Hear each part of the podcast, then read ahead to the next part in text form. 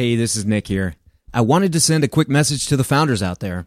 If you're raising your first round of capital and you're not located in the Bay Area, New York City, or Boston, we'd love to connect with you. Newstack leads deals for founders that don't fit the standard Silicon Valley profile and are located in undercapitalized areas. If that describes you, or if you know a startup that fits that description, please send us an email. It's team at newstack.vc. Now, here's a word from our partners. This episode of TFR is brought to you by Pacific Western Bank. Pacific Western is the leading provider of venture debt and banking services to startups, growth stage companies, and their investors. Go to pacwest.com to learn more. Welcome to the podcast about investing in startups, where existing investors can learn how to get the best deal possible. And those that have never before invested in startups can learn the keys to success from the venture experts. Your host is Nick Moran, and this is The Full Ratchet. Welcome back to TFR for a popular topic that's received a great deal of discussion lately. Jordan Nof from Tusk Ventures joins us to talk niche and sector specialized funds. Tusk, of course, is one of the most specialized funds out there, providing regulatory expertise to early stage tech companies. There are a number of startups in their portfolio, including Uber, Lemonade, and FanDuel, that have had significant regulatory challenges. And it's been interesting for me to get to know Jordan and understand how these issues can be addressed at the early stages.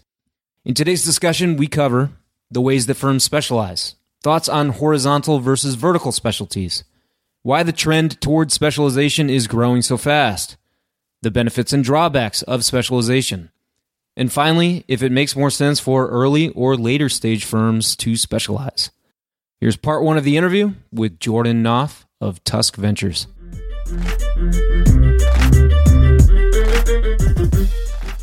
Today, we welcome Jordan Nof from New York City.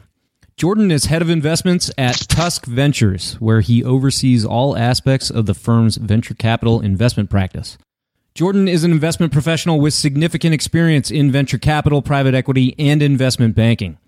Prior to Tusk, Jordan spent six years as a director at Blackstone, where he developed the firm's corporate venture capital portfolio and he also led Blackstone investments in real estate tech, financial tech, and cybersecurity companies.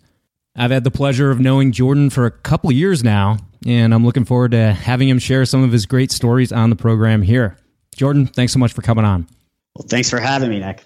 Absolutely. Let's start out. Uh, can you walk us through your background and how you got into VC? Uh, absolutely. So, my uh, path to venture was like many others, kind of uh, through the side window. So there's really no direct path into venture capital. Some people come in as entrepreneurs that have had successful exits. Some people just have been really uh, entrenched in the venture capital ecosystem and uh, really uh, scratched their way into, into an analyst program. Mine was actually by way of uh, financial services. So when I was at Blackstone, was lucky enough to work for Bill Murphy, who's the CTO and actually was one of the co-founders of Capital IQ.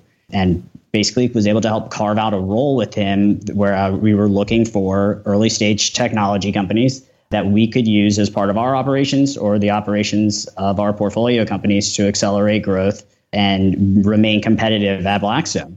So gained access to a lot of uh, really interesting deals on enterprise software, cybersecurity, commercial real estate technology, and uh, that's kind of that's kind of how I was able to carve out a role for myself in it.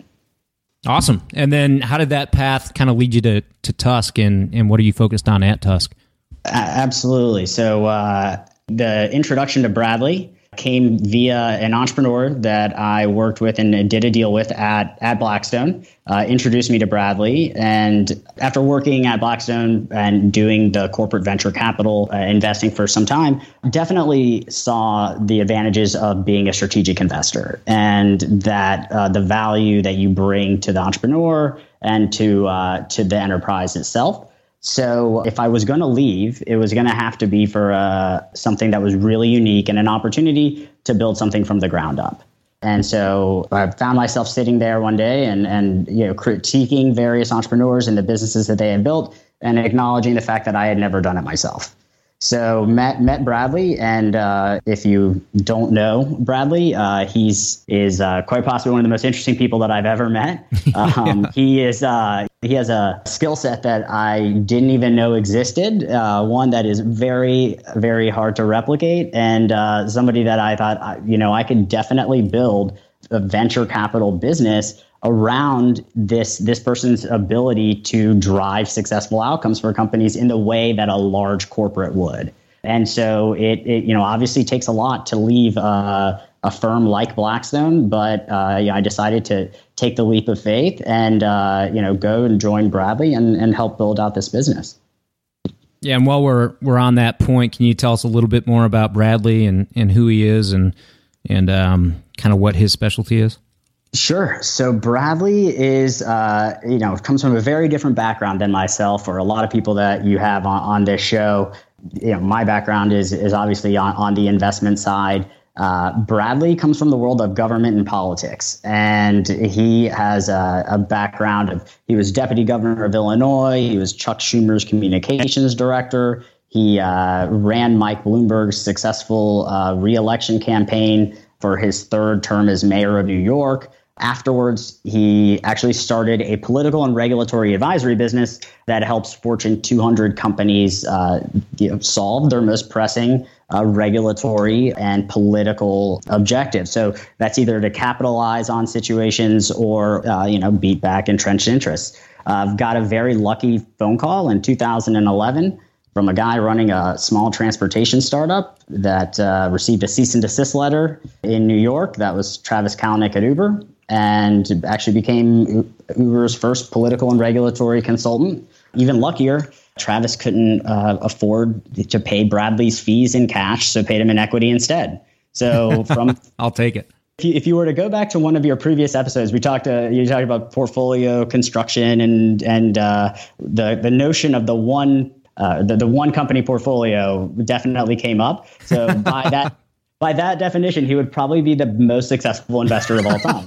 That's pretty good. So how can how can you say no to that track record? Yeah, and, and sure. you know, so so I saw you know here's this uh, the, a guy who who ha- understands the the nuances of of regulation and and politics in a way that no one else does.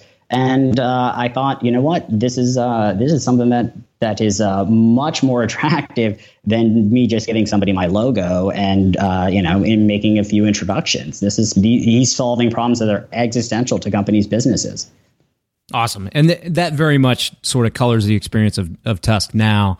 Um, before we jump into the topic, can you can you give us a little bit about the firm's specialty? Um, I know it's you know one of the most unique specialties I've come across.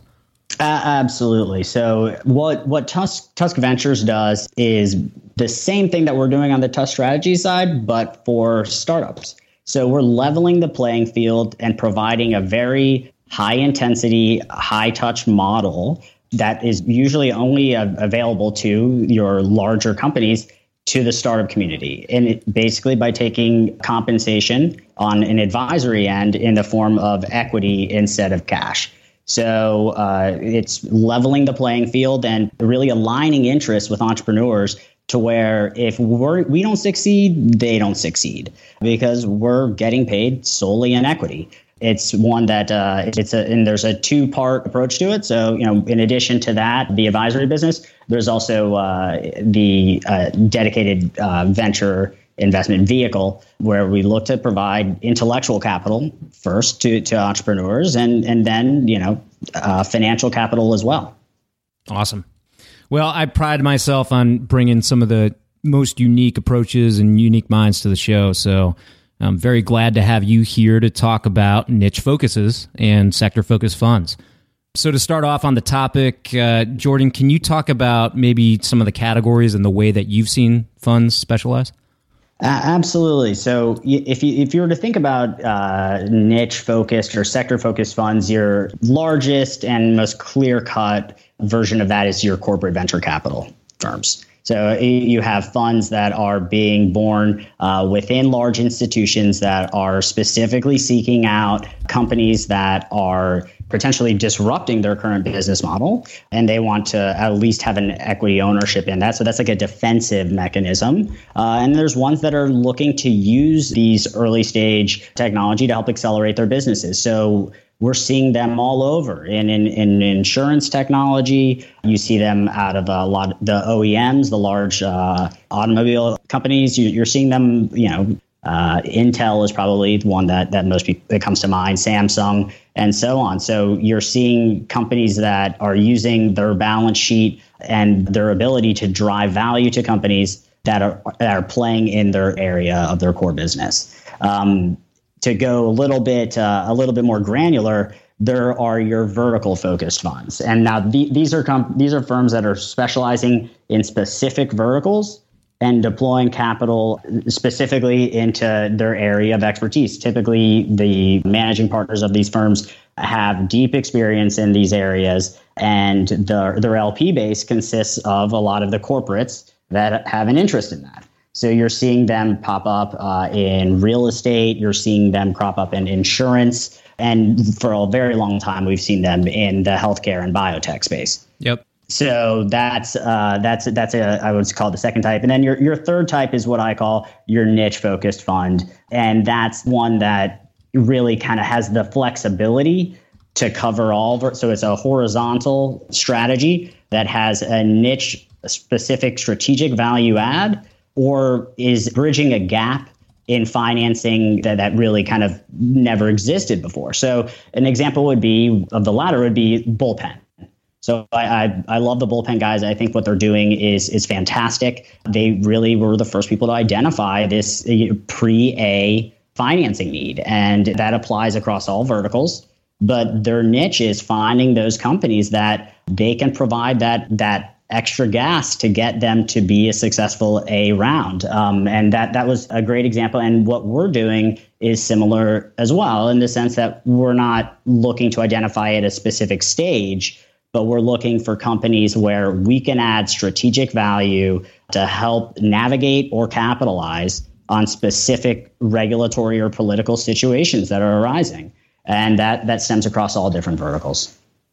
Got it. So this last category, the the niche focus, that could be geo, it could be stage, it could be strategy, um, could be more of a soft horizontal thing like like network effects or tech trends of some sort. Uh, absolutely. It's I think it's really you know there's there's the difference between kind of thematic investing in in areas that you know, here's my investment thesis, and I'm going to go out and, and really focus on marketplaces, or I'm going to go out and focus on investing outside of Silicon Valley in New York and Boston. But that's that's not really you're not bringing the deep expertise to it. So I think the the main way that you can bifurcate between a traditional VC or a, or a micro VC and a niche focused one is the strategic value add that they bring to the table. Got so if, if they can pr- help navigate a specific environment or if they can help bridge a gap of financing with consistent success, then I would call that a niche. Interesting. Yeah, because I do see some VCs talking about their thesis, other VCs talking about themes, and sometimes there's some overlap. They're not you know clearly delineated between the two. And so um, uh, absolutely. And i think you know that's that's necessary. You have you know you're going to market if you're raising a fund you have to have an investment thesis you know that yeah. you know you have to have, to have something that you're that you're looking for. And and they can be vague but you know they're not really mandates. You know i find myself whenever i'm meeting with an entrepreneur one of the first things that that I say is if me writing a check is the most valuable thing that I can bring, this probably isn't going to work out because I need to know that I can drive value here. I need to know that I can help uh, de-risk your company or I can help you grow or else I'm just throwing darts at a dartboard. Yeah. Well, good. Well, I mean, we've seen this, you know, this rise of niche focused and specialty focused funds. Um, you know, I'm a guilty party myself. NewStack Ventures Fund One is it has a specialty focus on IoT um, proudly guilty, right? but um, you know, Jordan, are you seeing this as like a new trend that's just emerging now, or is this something that's that's always existed? I think it's you know it, this is a trend that that has really picked up for several reasons. Uh, you know, I think that it's existed before. Almost all venture firms start out as a micro VC. There's a lot of funds that you look back that you know they were five, ten million dollar funds that are now very, very large. But at this point, I think the barriers to entry to creating your own venture fund are the lowest that they've probably ever been. Uh, I think that now we're at a point where there's been performance uh, you know there's there's research out there to support that first time funds and emerging managers should be playing a vital role in LPs portfolios you know these are young hungry innovative investment models that you know have have played a significant role in the ecosystem for some time and ha- now there's research to prove it so it's something that's gaining steam and I don't think it's going to go away we've seen fundraising be at an all-time high right now, especially with your established funds that have raised astronomical amounts of money. Yep. Um, and to effectively deploy that capital,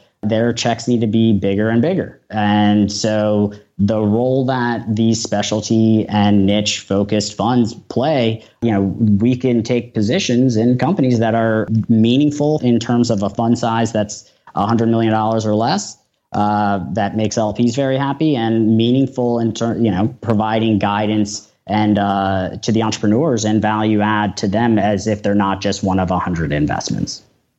Well, I mean, you touched on this, and you know, from my experience, I live in an area with a ton of generalists. Um, you know, the Chicago and the Greater Midwest has a lot of generalist VCs.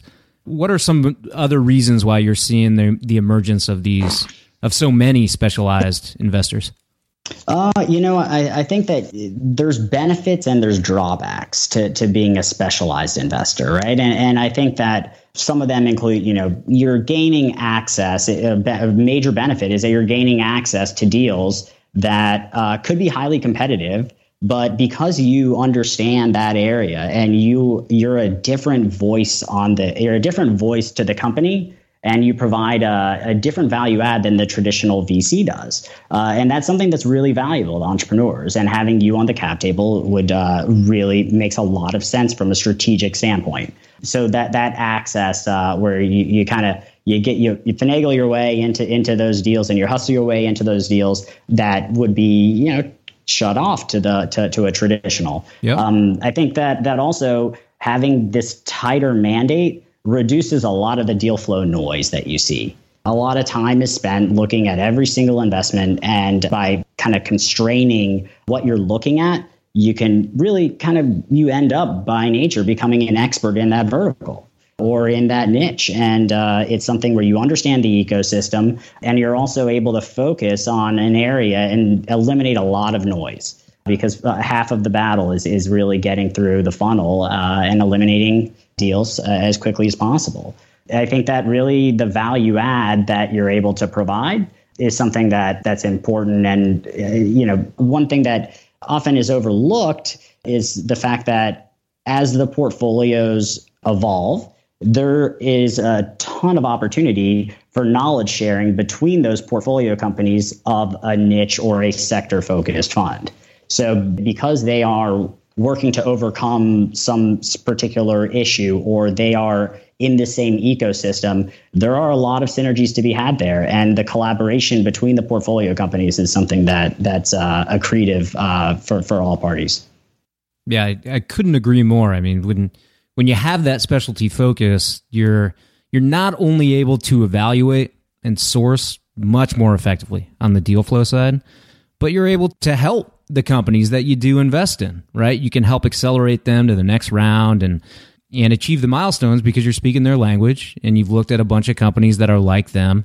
You know, I I have trouble understanding how some of the generalists are able to operate efficiently uh, when you're investing in every sector and every geo and every type of tech. Um, you know, how can you really be an expert in all those things and assess the deals and then also help the the portcos once you've invested? Absolutely, and I think it's you bring up a great point there about you know the value add not only to the portfolio companies but to the venture capital ecosystem in general.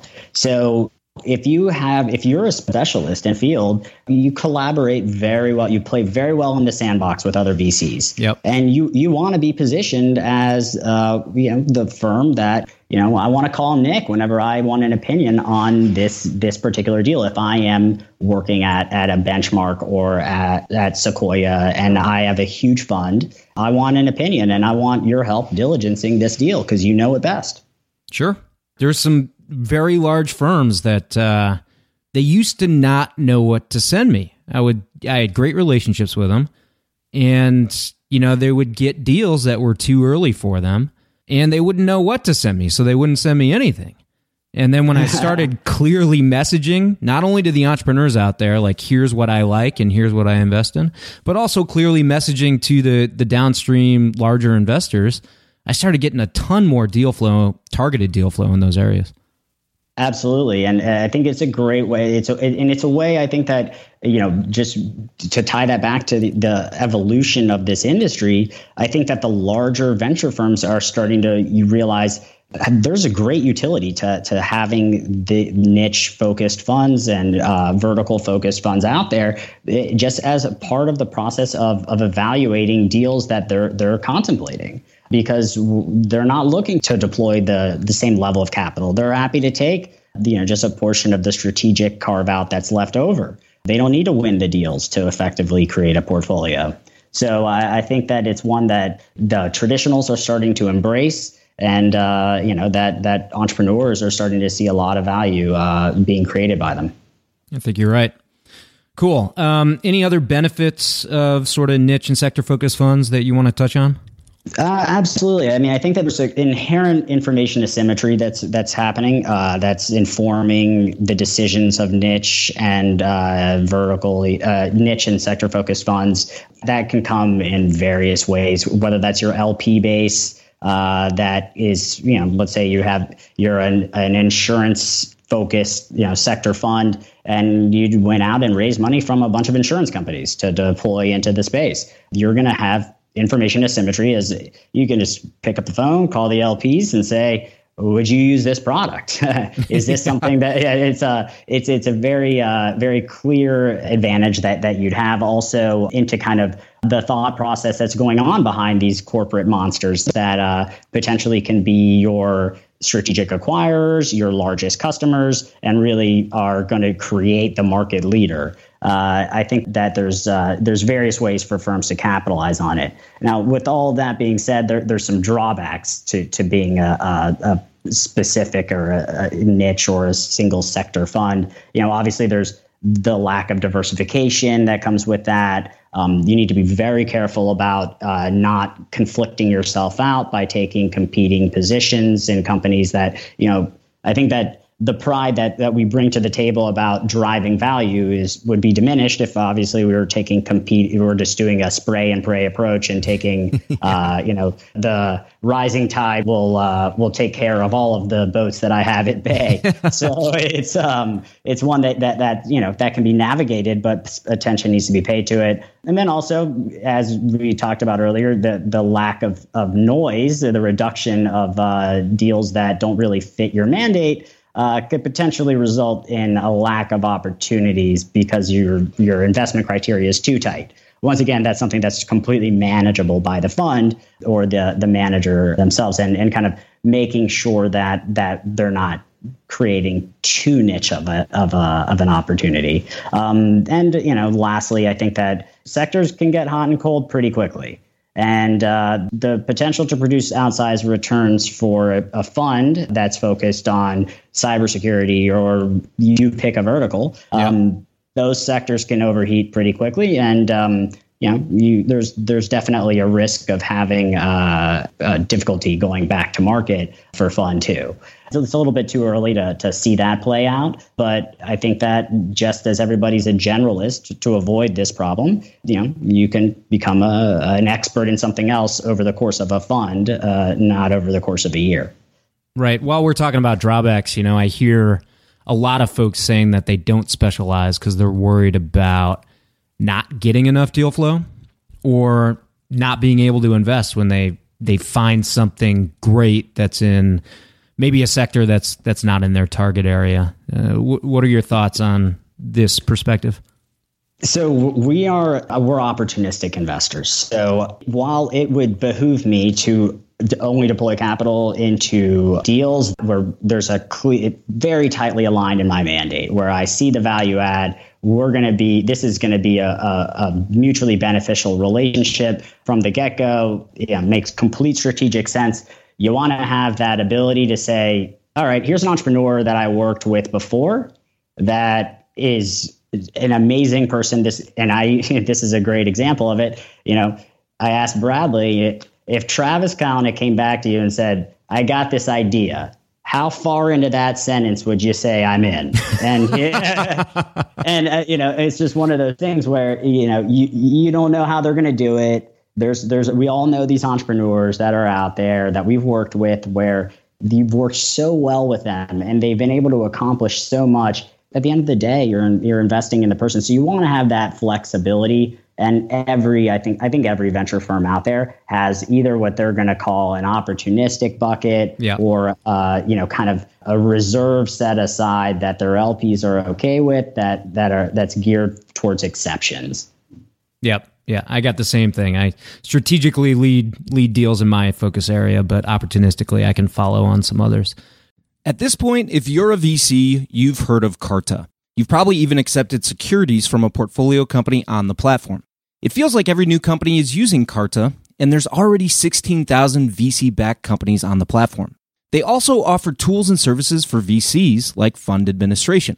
Carta has an army of fund accountants delivering high quality service and dedicated teams of engineers, constantly improving the functionality of their user friendly investor platform with in app quarterly reporting real time fund metrics, LP portals, and more. It's also easy to switch from an existing fund administrator or to augment your in house team with their service. Learn more about their services at carta.com forward slash investors. And this episode of TFR is brought to you by Pacific Western Bank. Pacific Western specializes in providing financial services to startups, growth stage companies, and their investors, helping to navigate financial obstacles by providing access to funds and expertise. Pacific Western's customized products and team of venture banking specialists provides a banking experience designed specifically with startups and VCs in mind. If you run a tech company or if you invest in tech companies, it's strongly advisable that you build a relationship with the folks at Pacific Western. Go to pacwest.com to learn more.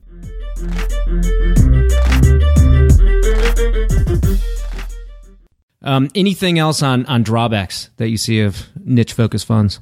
Uh, yeah, I mean, you know, I think that it's it's one that is, you know, obviously the fundraising component is difficult, and so you see, you know, niche focused funds that it's kind of harder for them to get born. Uh, first time funds that are going to market, you know, no specific track record, trying to work in an area that's not proven out yet that you know they could even if they've had an amazing success at a different firm this is a new investment thesis that they're coming up with uh, and so people want to see track record there that's a drawback but that's one that can be overcome um, I think that that uh, really uh, at the end of the day weighing the benefits versus the drawbacks. Obviously, I'm biased here, uh, but I think that we're going to see we're going to see some strong performance out of uh, out of these these focused uh, you know funds that that's going to continue into the future, and I think that it's going to continue to play a bigger role in the ecosystem. Sure. Well, we've kind of talked around this, but what are your thoughts on how appropriate it is to specialize at early versus late stages? um, and and or if uh, maybe stage is, is irrelevant? Uh, so, I mean, I think that it's different for every investor. I think that personally, I, I, mean, I can just talk about our approach and our view is that we are stage agnostic, completely opportunistic because of the horizontal value add that we have. So, there's companies that we can help at various stages, and uh, you know whether that is a, a, late stage company like like your FanDuel back to you know or earlier stage whenever we first started working with companies like Lemonade, and so it's it's uh, it's one that I look at the portfolio as I'm trying to accumulate a valuable pool of assets, and they come in all different shapes, sizes, and flavors. And as long as it meets the portfolio construction return profile that I'm looking for, you know, I, I don't want to limit the stage that I can get involved in. Got it. But it's fair to say there's more specialization going on earlier than than later.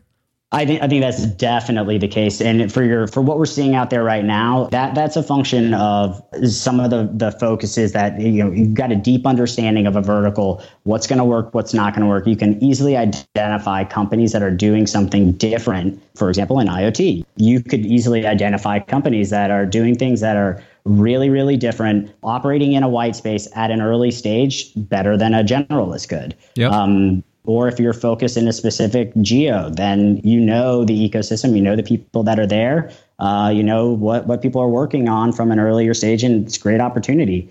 Other ones, you know, we see it where we're we're helping solve problems that are brought at a moment when something happens on the regulatory front uh, and you know we need to step in and, and help navigate it at a instrumental moment in the company's uh, lifetime. So th- that's like a, a FanDuel example. Mm-hmm, um, mm-hmm. or or there's the times whenever you have and this is a shift that we've seen people take as entrepreneurs and as investors where they, they want to take a more proactive approach to understanding the regulatory and political risk associated with the deal and um, you know they want to use that to capitalize on an opportunity. The, we see this a lot with companies that are maybe Series A or Series B that are, are first to market and want to accelerate that growth to really take control and make sure there's no no fast followers that end up taking some of their market share. Got it. And you guys are investors in in FanDuel? Uh, yes, we are. Can can you talk about that situation at all? I find that that really interesting, and it makes a lot of sense that that Tusk would be would be an investor considering some of the uh, the regulatory component that that they're having to deal with? Well, so I can't go into too much detail here on on you know uh, the, on the on the the role that we played in, in, in that situation, but I think that it's it's a great case study in the sense that a very fast growing white space industry.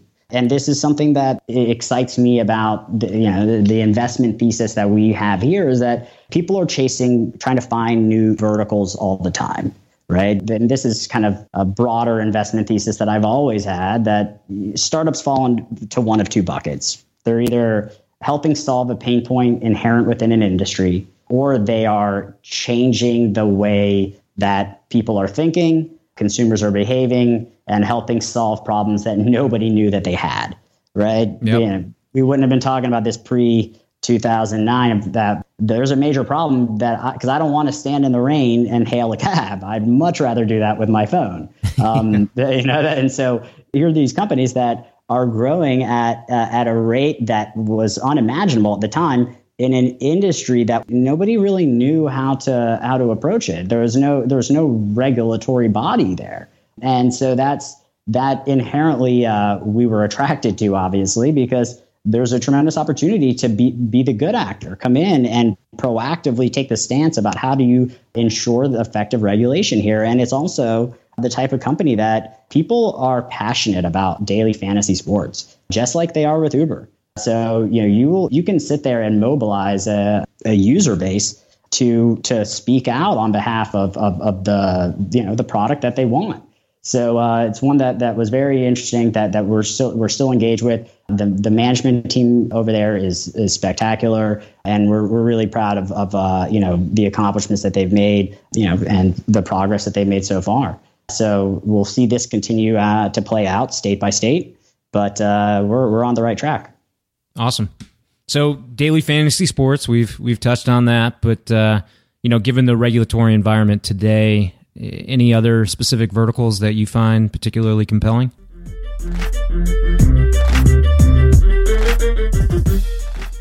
Had a great time there chopping it up with Jordan in part one.